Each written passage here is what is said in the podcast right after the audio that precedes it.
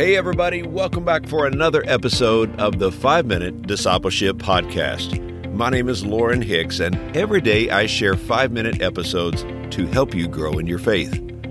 This podcast is about discipleship and spiritual growth. It's my prayer that these short episodes inspire you and encourage you to be a fully devoted follower of Jesus Christ. So let me invite you to subscribe on your favorite podcast app so that you can join us each day. Today on the podcast, we are talking about being an encourager.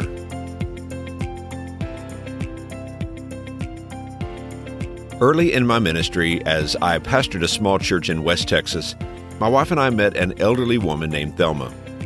She was now late in life but had served God since she was a child. While she did not attend our church, she felt called by God to be a blessing to my wife and I.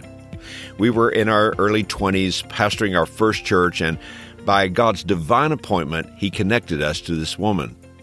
Throughout her years at the church, she fulfilled her calling by being an encourager to my wife and I. She would invite us over for dinner, pray for us, and share words of encouragement that the Lord had given her. I cannot tell you what a blessing this woman of God was to my family.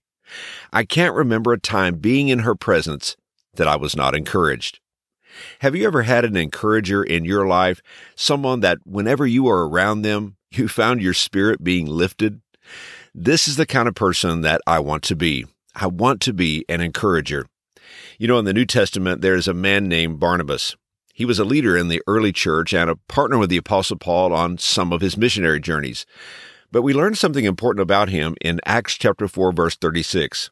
The Bible says, Joseph, a Levite from Cyprus, whom the apostles called Barnabas, which means son of encouragement. We are introduced to this man named Joseph, but he was given a nickname by the apostles. They called him Barnabas, which meant son of encouragement. He was affectionately given this nickname because he had the ministry of encouragement. As we read the book of Acts, we see that Barnabas was an early disciple in the New Testament church.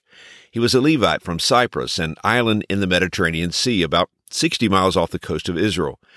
Barnabas later visited the island of Cyprus on his first missionary journey with the Apostle Paul, and again on a second missionary journey with John Mark.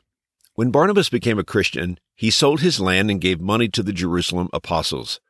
Early in the history of the church, he went to Antioch to check on the growth of the Christians there, and then on to Tarsus. From there, he brought Saul, later named Paul, back to Antioch to help with the church in that city, which was the third largest in the Mediterranean world. Think about the influence and the impact of this one man. With a huge heart for God and people, Barnabas finds Saul, believing God has a plan for his life. He brings him to Antioch and includes him in the ministry of the local church. Saul later would become the Apostle Paul, who would plant churches all across Asia Minor and would write two thirds of the New Testament. Think about it for a moment. What if Barnabas had not been an encourager? What if he had not obeyed God to include Saul in the ministry of the church? You never know the impact of your kindness, your love, and your words of encouragement. I believe people around you today are desperate for encouragement. Everyone around you is fighting a battle that you know nothing about. What a difference you could make in someone's life by encouraging them to trust the Lord, to keep believing, and to not give up. What a difference you could make by encouraging someone to obey God, to step out in faith, and to let God use their lives. 1 Thessalonians chapter 5 verse 11 says, "Encourage one another and build each other up."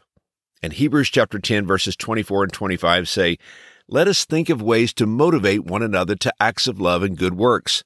And let us not neglect our meeting together, as some people do, but encourage one another, especially now that the day of his return is drawing near.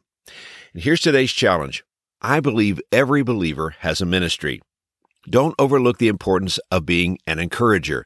It costs you nothing but your love, your kindness, and your time. Hey, thanks again for joining me for today's episode. If you like this podcast, you can help us find new listeners by leaving a rating and a review on Apple Podcasts. You see, podcasts with more ratings and reviews move up in Apple's algorithm. And as a result, more people discover the podcast. And yes, it really does help. So let me thank you in advance. I hope you have a wonderful day. And until next time, Let's continue on our journey as followers of Jesus.